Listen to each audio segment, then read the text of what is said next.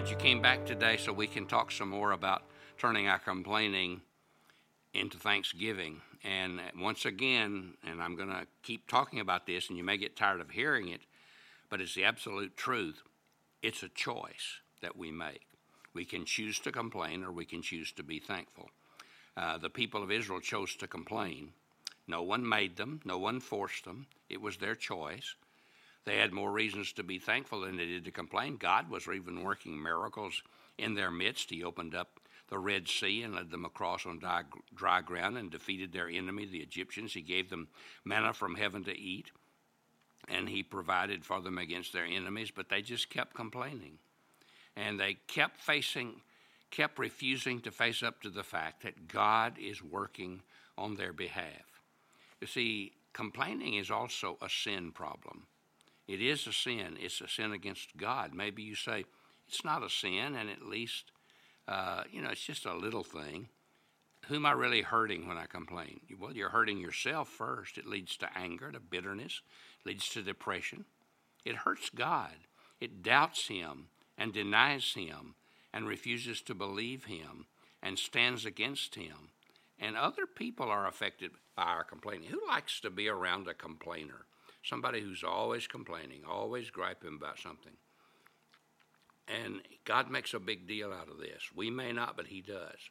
It's also a problem that brings God's judgment. Numbers 11:1 really hits it.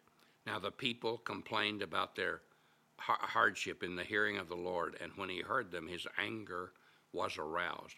And ultimately, the result was these complainers died in the desert. They never got to experience the land that flowed with milk and honey. They never got to enjoy the land of promise. They never got to experience what God had said He would give them because they refused to trust Him. And they complained all the time, which was evidence that they did not trust Him. And you and I will experience the same thing.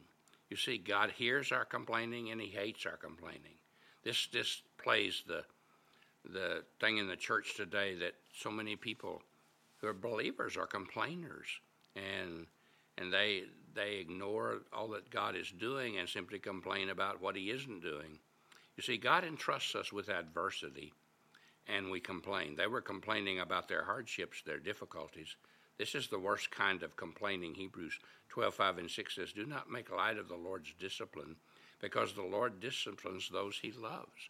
He entr- he's entrusted us with the opportunity to experience difficulty and respond in the correct way. And He, he grows us through our adversities, and He uses that to make us strong. And if we complain about it, then we fail to grow. We miss, we miss the lesson He's teaching. Now, it may be a hard lesson, it may be a difficult lesson that we're going through, but if we will trust Him and not complain, if we will be thankful and not complain, then He'll bless us. And why do you think you would be entitled to a perfect life without any problems? Why, why would you be uh, one that should have that? How do you deserve that? How do I deserve that? We don't. So God judges our complaining, and He did then and He will now. So it's important that we realize it. And there's a solution to our complaining. First, we have to confess it to God, face up to the fact, admit it. Lord, I'm a complainer. I complain all about a lot of things the weather, how I feel, people around me, my job, my this, my that. And replace complaining with thanksgiving. Every time you start to complain, ask God to enable you to be thankful. Recognize that God is your source and thank Him. Thankfulness is more than words. We were taught to say thank you as children, possibly, and that's good. But genuine thankfulness is deeper than words. It recognizes God as our source. It requires us to get past obligation and deeply appreciates what we received. Gratitude is defined as showing that it is kindness received and it's valued. We value God and what He does for us. I don't think I've my wife and I have ever been as grateful and thankful as we are now in our, in our latter years because we can look back and we can see how God has so been so good to us, how He has so blessed us, how He has so provided for us in ways beyond anything we could have imagined, how He took us from very, very small situations and gave us great opportunities to serve Him and to touch people, and how He blessed us in family and friends. And so I could just go on and on. I could spend the rest of the time just telling how grateful we are for what God has done for us. Certainly, we have health problems. Certainly, we're in difficult times, and certainly, we have our moments. But overall, it's just amazing how we can just rejoice and be grateful. We start every day with that verse that says, This is the Lord. This is the day the Lord has made. I will rejoice and be glad in it. And and the Bible says in Philippians 2 4 and 5 that if we're thankful, that it makes a difference. Each of you should look not only to your own interests, but also the interests of others. You see, if we are thankful, we begin to see other people in a different light, and and we begin to have a concern for them. And we could we can grow in this thankful attitude.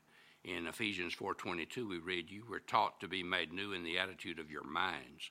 In other words, God wants to change our minds. That's repentance and give us an attitude of thankfulness. There are several levels of thanksgiving. Where are you? Maybe you're in elementary school. That's where I was for a long time because I had to learn to be thankful. I was not naturally thankful. I was not naturally positive. I had to choose to do that and to choose to let Jesus enable me day by day. And it's been a long learning process, and I'm not there yet, but I'm still on the way. Hebrews 13 15 says, Continually offer to God a sacrifice of praise, saying daily, Thanks for what God has given you. And most of us do it only out of obligation. Maybe you're at the high school level. That's 1 Thessalonians 5:18 says, "In everything give thanks, for this is the will of God in Christ concerning you." We're to give thanks in everything. That doesn't leave anything out. The hardships, the difficulty, the problems, that doesn't mean we're thankful for them, but we give thanks in them. Lord, I thank you for this physical problem I'm having, the sickness that I'm having, that you're working in my life in this, and I'm thankful that I can trust you in it. But there's the graduate school level of thanksgiving. If you want to be done with cheerless, joyless, wilderness living, be thankful not just for all things, but for all things not just in all things, but for all. This is the thankfulness that trusts God and is grateful even for the difficulties. That's why he says, Be filled with the Spirit, always giving thanks to the Father for everything. This is the highest gratitude and promises victory in every circumstance. Is In the middle of a health crisis or a marital problem or a job difficulty, thank God. Thank your God you're using this in my life. Thank you, God, you love me. Remember, you can choose daily to be thankful or you can choose daily to complain. It's a matter of attitude. Gratitude is the attitude that sets the altitude for living. Complainers live in the desert, and thank people who are thankful live in the blessing. I hope that you and I will choose that blessing today and let God enable us to do it. God bless you. Have a great day.